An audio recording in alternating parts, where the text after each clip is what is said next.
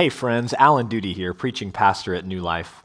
The generosity of listeners like you allows us to offer ministry programming designed to reach people around the world. If you'd like to partner with us in an ongoing way or by giving a one time gift, please visit our website, newlifecs.net, and click on Give. There you'll find information to give online, by text message, or by mail. Thank you, and enjoy the following message. 2 Timothy chapter 1 verse 1 Paul an apostle of Christ Jesus by the will of God according to the promise of the life that is in Christ Jesus. To Timothy my beloved child grace mercy and peace from God the Father and Christ Jesus our Lord. I thank God whom I serve as I as did my ancestors with a clear conscience as I remember you constantly in my prayers night and day as I remember your tears, I long to see you, that I may be filled with joy. I am reminded of your sincere faith, a faith that dwelt first in your grandmother Lois and your mother Eunice, and now, I am sure, dwells in you as well. For this reason, I remind you to fan into flame the gift of God, which is in you, through the laying on of my hands. For God gave us a spirit not of fear, but of power and love and self control. This is God's word. You may be seated. seated. When a loved one is about to depart from this world, their friends and family members gather around their bedside to spend every last possible moment with them, straining to hear what their last words will be. And throughout history, many famous men and women have uttered what we call famous last words. Now, there's a stark contrast between those who went to their deathbeds without faith in Christ and those who went to their deathbeds with faith in Christ. Consider, for example, Socrates, the Greek philosopher, whose last words were reportedly these all of the wisdom of this world is but a tiny raft upon which we must set sail when we leave this earth. If only there was a firmer foundation upon which to sail, perhaps some divine word. Aldous Huxley, who is a humanist and the author of Brave New World, which many of us read in high school, had this to say on his deathbed. It is a bit embarrassing to have been concerned with the human problem all one's life and find at the end that one has no more to offer by way of advice than try and be a little kinder. Now, contrast those last words with what John Owen said, the 17th century pastor and theologian. I am going to him whom my soul loveth, or rather, who has loved me with an everlasting love, which is the sole ground of all my consolation. Well, friends, today we begin our study of Paul's second letter to Timothy. And if you've studied the book of Acts before, as we did a couple of years ago, you know that at the end of Acts, Paul is under house imprisonment in the city of Rome. However, he's able to receive visitors, he's able to teach and preach the gospel from that house. And we know that eventually, from biblical and historical accounts, he was released. He was released around 62 AD, and that's when he wrote 1 Timothy and Titus. But it seems from the accounts and the historical information that we have that around 64 AD, he was rearrested and taken back to Rome. But this time he wasn't placed under house arrest in a home where he could receive visitors, where he could teach and preach the gospel. No, instead, this time he was placed in chains in a Roman prison. Second Timothy represents the last words of a man on death row because Paul in prison was awaiting his execution. His letter here was written to his beloved apprentice, his beloved disciple, Timothy, that he considered a son. And as we study 2 Timothy, Paul's focus and Paul's urgency are going to leap off of every single page of this letter as he exhorts Timothy to go on fighting the good fight of faith with or without him. But fighting the good fight of faith would require him to use his spiritual gifts, which directly applies to us in the church today as well. We have been given a great ministry task too, just like Timothy. And thankfully, God has given us all spiritual gifts with which to do that task that He's called us to do. And so, friends, today we're going to learn in this passage that for the glory of God and the good of the church, we must fan our spiritual gifts into flame. Let's look now at the text starting in verse 1. You'll see that Paul begins his letter by introducing himself as the author, and he does so in the same way that he does most of his letters. He calls himself an apostle of Jesus Christ by the will of God. Now, one thing to note is that Paul is not shy about his apostleship. He takes that title just like Peter and the other 11 disciples did who were with Jesus and followed him around for three years. Paul wasn't a part of that group. In fact, it was many years later that he came to faith in Christ. But Paul, just like them, saw and spoke with Jesus after his resurrection. Paul, just like them, was directly commissioned by Jesus to be an apostle. He was not appointed by a human committee. He didn't appoint himself. He was appointed by Christ. And what you see all throughout the New Testament, a majority of which was written by Paul, is that it was his firm conviction to the end that Jesus himself had appointed him to serve as a messenger. That's what apostle means messenger or sent one to the Gentiles. That was Paul's firm conviction. And he taught and he commanded with that vested authority in mind. So the question is what is Paul's message? What was he going around preaching? We'll look again at verse 1. Paul's message was the promise of the life that is in Christ Jesus. Now, I want you to remember Paul's death is imminent. He could be executed at any time at Caesar's wish. And yet, here is Paul writing to his beloved co laborer Timothy, trusting in the promise of the life that is in Christ Jesus. You see, friends, the gospel does not offer life to those who believe it. The gospel promises life to those who believe it. It is not an offer, it is a promise. Look on the screen at 1 John chapter 5. John writes, And this is the testimony that God gave us eternal life, and this life is in his Son. Whoever has the Son has life. Whoever does not have the Son of God does not have life. So, friends, if you have received Jesus by faith, if you have put your whole trust in his life and his death and his resurrection to justify you before God, you don't have to worry. You don't have to worry about today. You don't have to worry about eternity because the gospel is not an offer of life. The gospel is a promise of life to everyone who receives it by faith. God cannot lie.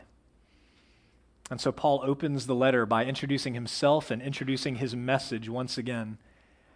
And this letter is written to Timothy, his beloved child, as he calls him. Now, many of us know Paul was never married. Paul never had children, and yet he thought of Timothy as his beloved child. Paul, in fact, was a spiritual father to hundreds and hundreds of people all around the world, maybe thousands. And, friends, this is a powerful reminder to all of our single men and women in our church. Because I think sometimes in the church, it can feel like if you're not married or if you don't have children, there's really no ministry opportunities for you. You're just kind of forgotten and left out.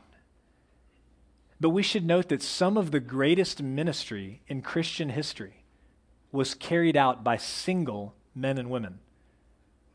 Some of the greatest pastors, evangelists, missionaries to the ends of the earth were single men and women. And so I want you to understand that as a single man or woman, you have a great opportunity to be a spiritual father or a spiritual mother to many. In some ways, you have a greater opportunity to, to invest in more people than someone who is married or married with children. And at New Life, that's been our experience. You know, when I think about the leaders in our preschool ministry or our children's ministry, our youth ministry, men's and women's ministries, our life groups, some of the greatest leaders are single men and women. Paul was single and he had a great ministry, and part of that ministry was to Timothy, his beloved child. Now, I want to remind you about how they met. Paul, first on his, uh, his primary and first missionary journey, when he went out, he came to two cities, Lystra and Derbe, and he preached the gospel there. And when he returned on his second missionary journey to strengthen those churches, he met a young disciple named Timothy. And for the next 15 years, they traveled together, they ministered together, they planted and strengthened churches along the way together. These men did everything together, like a father and his son. And Paul's love for Timothy will be evident in every chapter of this letter to his beloved child. So that's who he's writing to. And he wraps up his introduction with one of his favorite blessings to Timothy. He says, look at the text grace, mercy, and peace from God the Father and Jesus Christ our Lord. Every word in that phrase carries significant meaning, certainly for us, but also for Timothy. You see, grace is undeserved kindness or favor. It is getting what we do not deserve. Mercy is compassion or pity. It is not getting what we do deserve. And peace is tranquility. It's the absence of conflict that is the result of reconciliation. So Paul blesses Timothy with those words grace, mercy, and peace undeserved favor and kindness, compassion and pity, tranquility as a result of reconciliation. He blesses Timothy with those words. And it's important to remember Timothy had a tough job on his hands. He was appointed to shepherd a church hundreds of miles away from his beloved mentor, Paul. And he was shepherding a church in a city that Paul described in his letter to 1 Corinthians that the people were wild beasts so Timothy is pastoring the church of wild beasts. I mean, he needed grace and mercy and peace. To do his job, he would need all of those things in abundance, especially if he was never going to see Paul, his beloved mentor, ever again. But, friends, the same thing is true for us. No matter what our calling in life is, we need grace, mercy, and peace from God to do the work that He's called us to do. If you have a job in the community somewhere, you know every single day how in need of grace and mercy and peace you are to live in a distinctly Christian manner in a workplace that many times just goes against the grain of what God calls us to do. If you're a student, you know how difficult it can be to be a witness for Christ on the campus where almost everyone else is living in a way that does not honor the Lord. If you're a mom or a dad, you know how hard it can be to do that job day in and day out of loving and serving and discipling your kids. All of us need grace and mercy and peace to do the work that God has called us to do. And that's why Paul prays those things for Timothy and for us.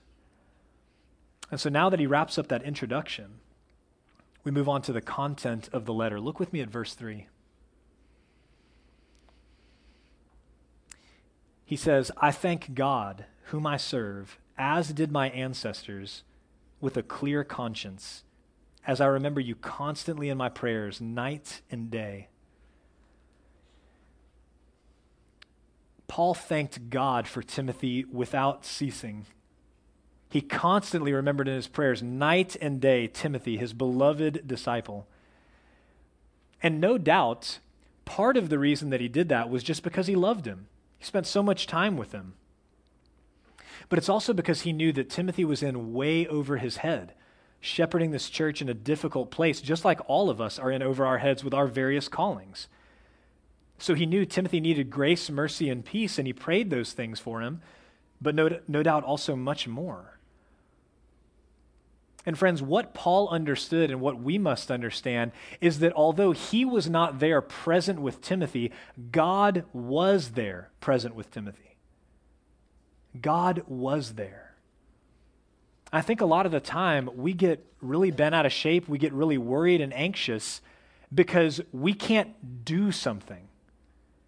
I mean, think about how many situations you can't do something about. You're not there physically present, or you don't have the money or the resources to do something about it. You can't do anything, but we can always pray. And that's great because God can always do something. God is all powerful, and He's present everywhere.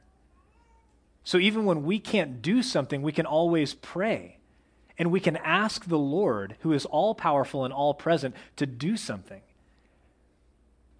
And so, friends, if we don't pray often, if we don't pray regularly for these situations that are outside of our control, we don't have a time problem. We don't have a discipline problem. We have a faith problem. We simply don't believe that God will hear us and answer us when we pray to Him. But Paul understood that God is all powerful and all present, and so he prayed all the time. And the thing that prompted him to pray, if you look at verse 4, is that he remembered Timothy's tears. And the question is, why was Timothy so upset when Paul left him in Ephesus to pastor this church? Well, first, as we've already said, Timothy loved Paul. I mean, I just want you to imagine for a minute if you spent almost every day with someone for 15 years. I've been married almost 15 years. And so I know what that's like to spend almost every day with someone. That was Timothy and Paul's relationship. Imagine if you had nearly died more than once with this person.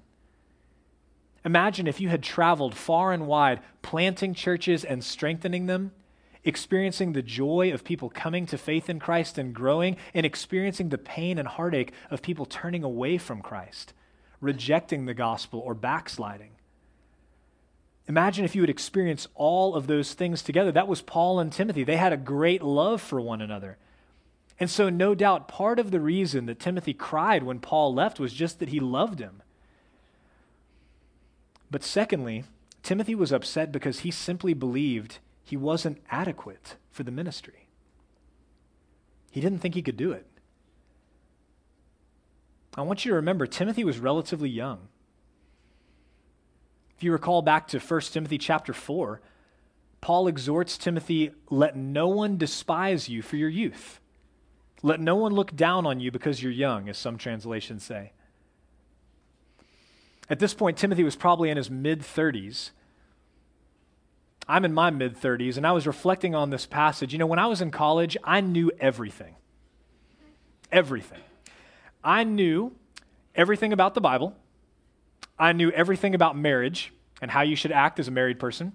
I knew everything about raising children, absolutely everything. Now, some 15 to 20 years later, after being a husband and a dad and a pastor, I can confidently affirm that I know absolutely nothing about any of those things. God bless my wife, my children, and all of you for your long suffering patience with me. So, Timothy was relatively young. But secondly, he thought he was inadequate because he was prone to illness. Again, remembering back to 1 Timothy chapter 5, Paul referred to Timothy's frequent ailments. He was sick a lot. And maybe that's just because he had a weak constitution and he just kind of caught everything that was going around. Or maybe, as it seems to indicate, he got sick because he was drinking unfiltered water rather than some wine with his meals. We don't know, but, but whatever the reason was, Timothy was sick a lot, and you know how hard it is to do what you've been called to do as an employee, as a mom or a dad, a family member, when you're not feeling well. And Timothy was sick all the time. And then, third and finally, Timothy was timid by temperament. He felt inadequate because he was timid by temperament. He seems to have been faint hearted. And so Paul continually encourages him to fight the good fight of faith, to see himself as a soldier in combat with work to do, to not shrink back from godly confrontation. So Paul prays for Timothy when he remembers his tears, and Timothy cried because he loved Paul and because he felt inadequate for ministry. He simply felt too young, too unhealthy, and too timid to do the work that God had called him to do. And friends, I think a lot of us can relate to those feelings. When we think about what God has called us to do, I think we experience some of those same feelings at least some of the time. You may not consider yourself too young, but maybe you feel you're too inexperienced to make a difference in the kingdom of God. You may not be sick all the time, but certainly all of us have had days where we feel too unhealthy, physically, emotionally, mentally, to engage and to do the work that God has called us to do. And we may not be timid, but I think every one of us has come to the place where we felt, God, why did you put me here? Why did you put me in charge of this? Why did you give me all of this responsibility? I'm not sufficient for these things. But we learn in Scripture that's actually a really great place to be. That's where the Apostle Paul was. He had what he described as a thorn in his flesh. And I want you to look at what he writes in 2 Corinthians. He says, Three times I pleaded with the Lord about this, that it should leave me. But he said to me, My grace is sufficient for you, for my power is made perfect in weakness. Therefore, I will boast all the more gladly of my weaknesses, so that the power of Christ may rest upon me. For the sake of Christ, then, I am content with weaknesses, insults, hardships, persecutions, and calamities. For when I am weak, then I am strong. You see, feeling weak and inadequate is actually a really great place to be as a Christian. Because when we feel strong, we don't lean on the Lord, on His grace and on His power for our life and for our ministry. But when we feel weak, when we feel inadequate, when we feel like we simply can't do what He's called us to do, that's when we press into the Lord through prayer. That's when we go to His Word for wisdom and guidance. That's when we look to the power of the Holy Spirit to do what He's called us to do. When we're weak, then we're actually strong. But Timothy's tears weren't the only thing that Paul remembered when he prayed for him. You look at the text and you see that he also remembered his sincere faith. That is, a faith without hypocrisy, just like Paul's.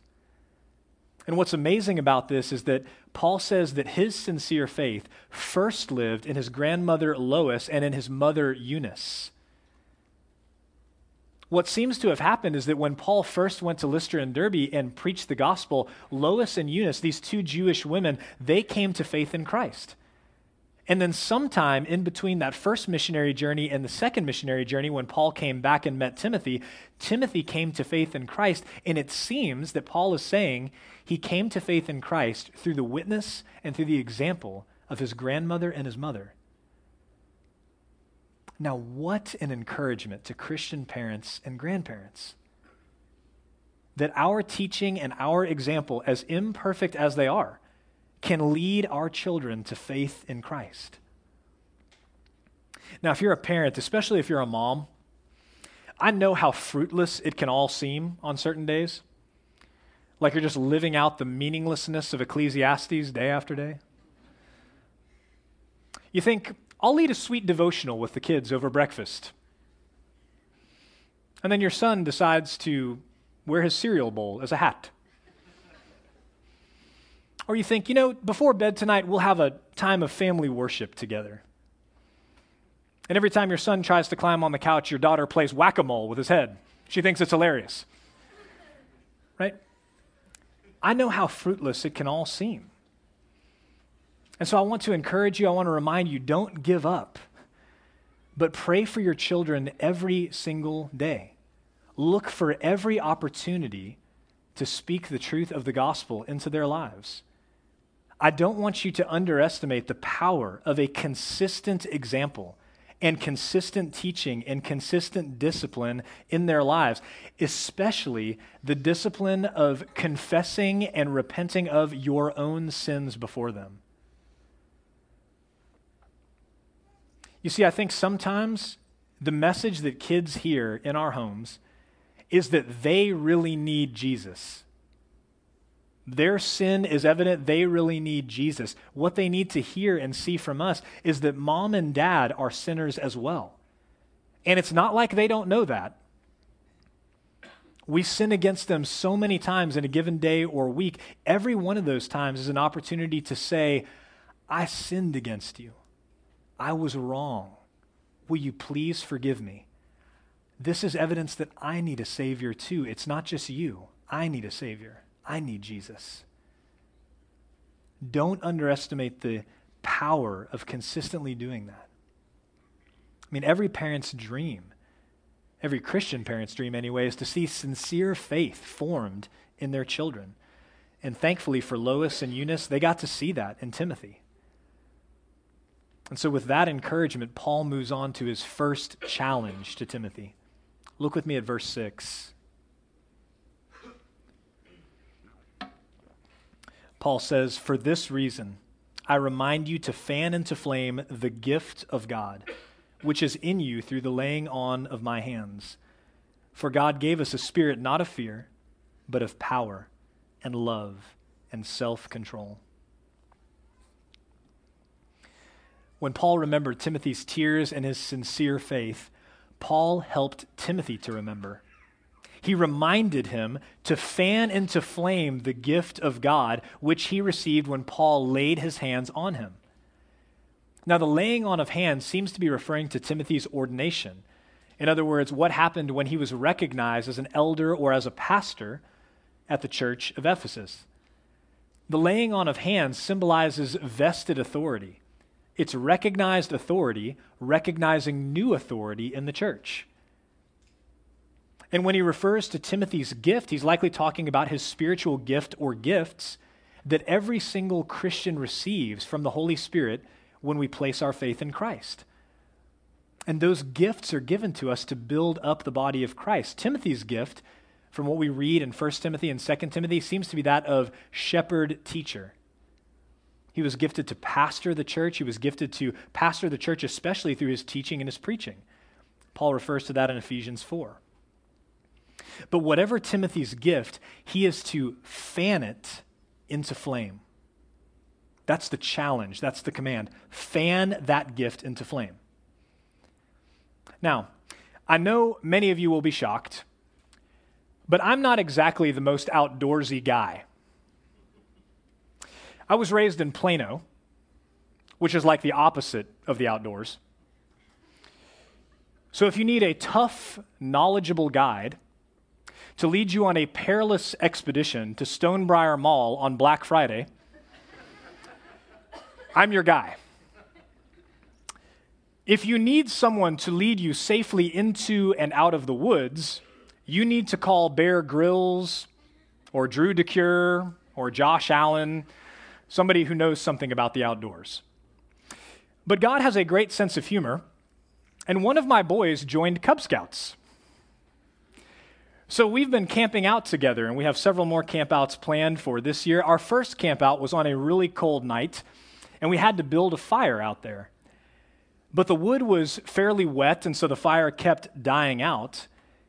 And the only way for us to keep it going was to use our paper dinner plates and continually fan it to continually fan it into flame, to keep exposing it to more and more oxygen so that the flames would rise higher and higher and actually keep the people around the fire warm. Well, friends, it's the same deal with spiritual gifts. You have to fan them into flame. You see, as I mentioned, when we first come to faith in Christ, all of us are given one or more spiritual gifts to build up the body of Christ.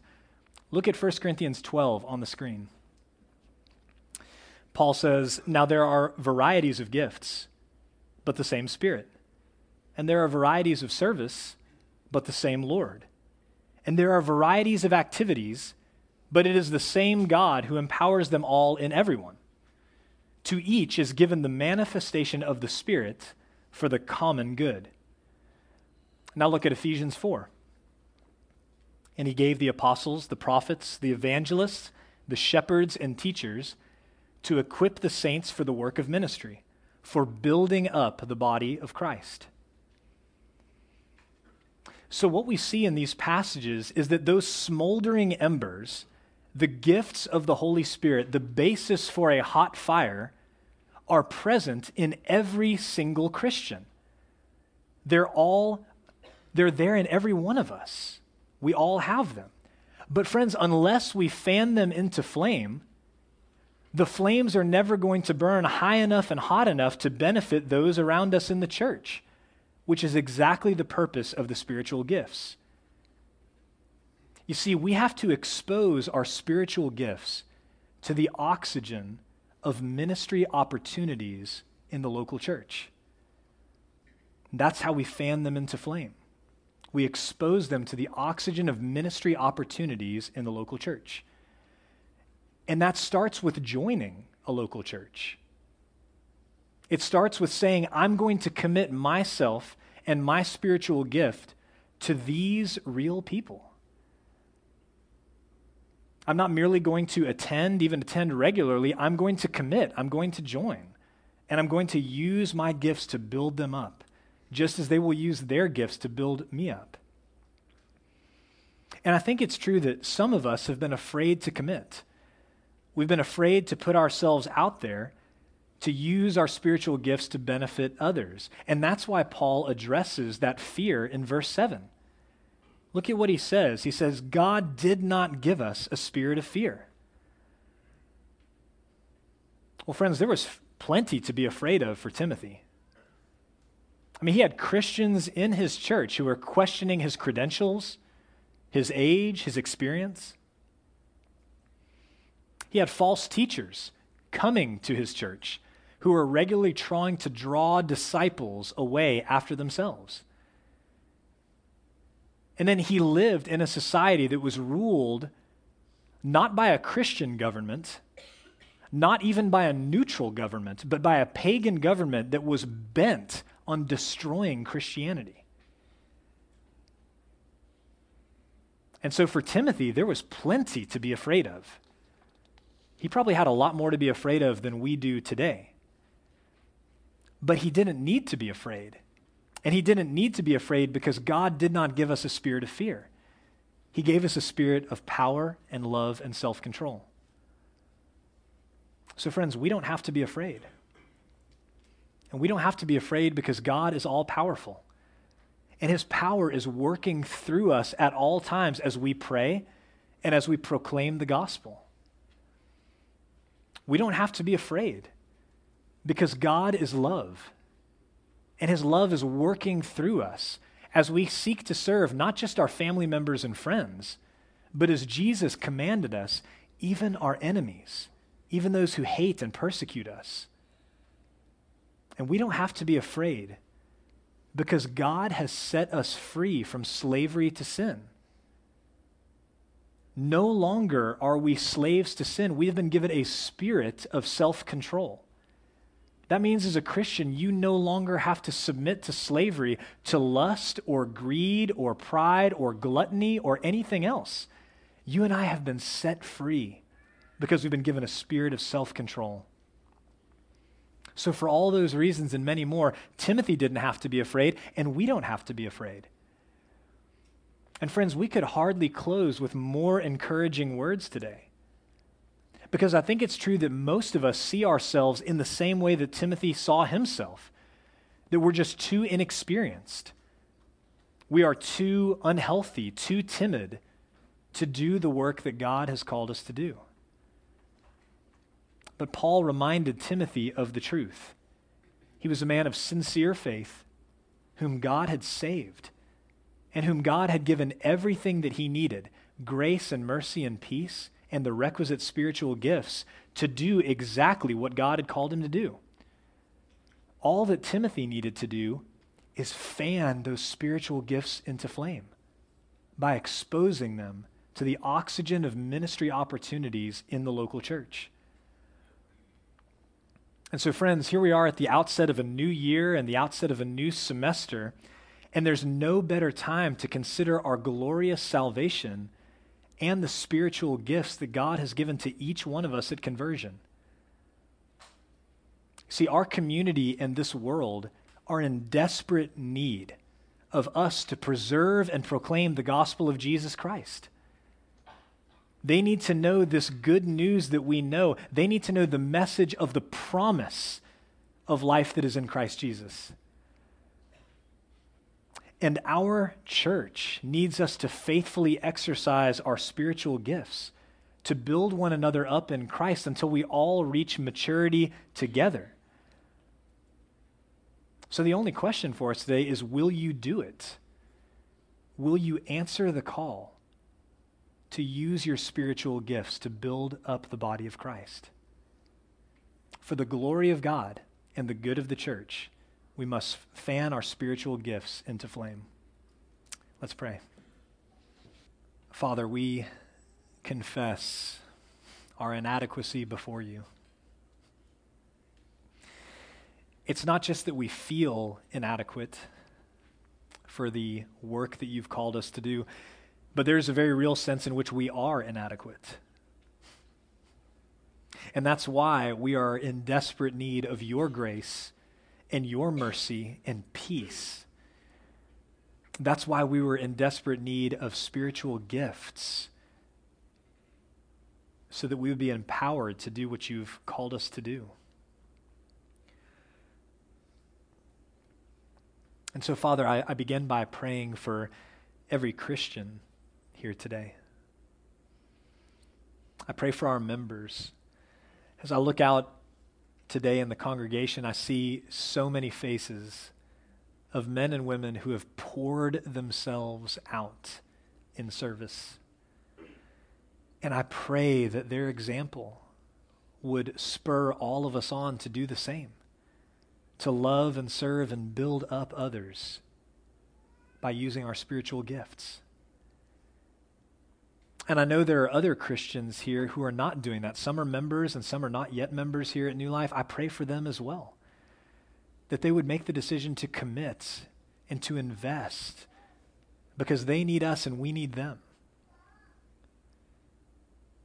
And I pray for those who gathered with us today who are not yet Christians.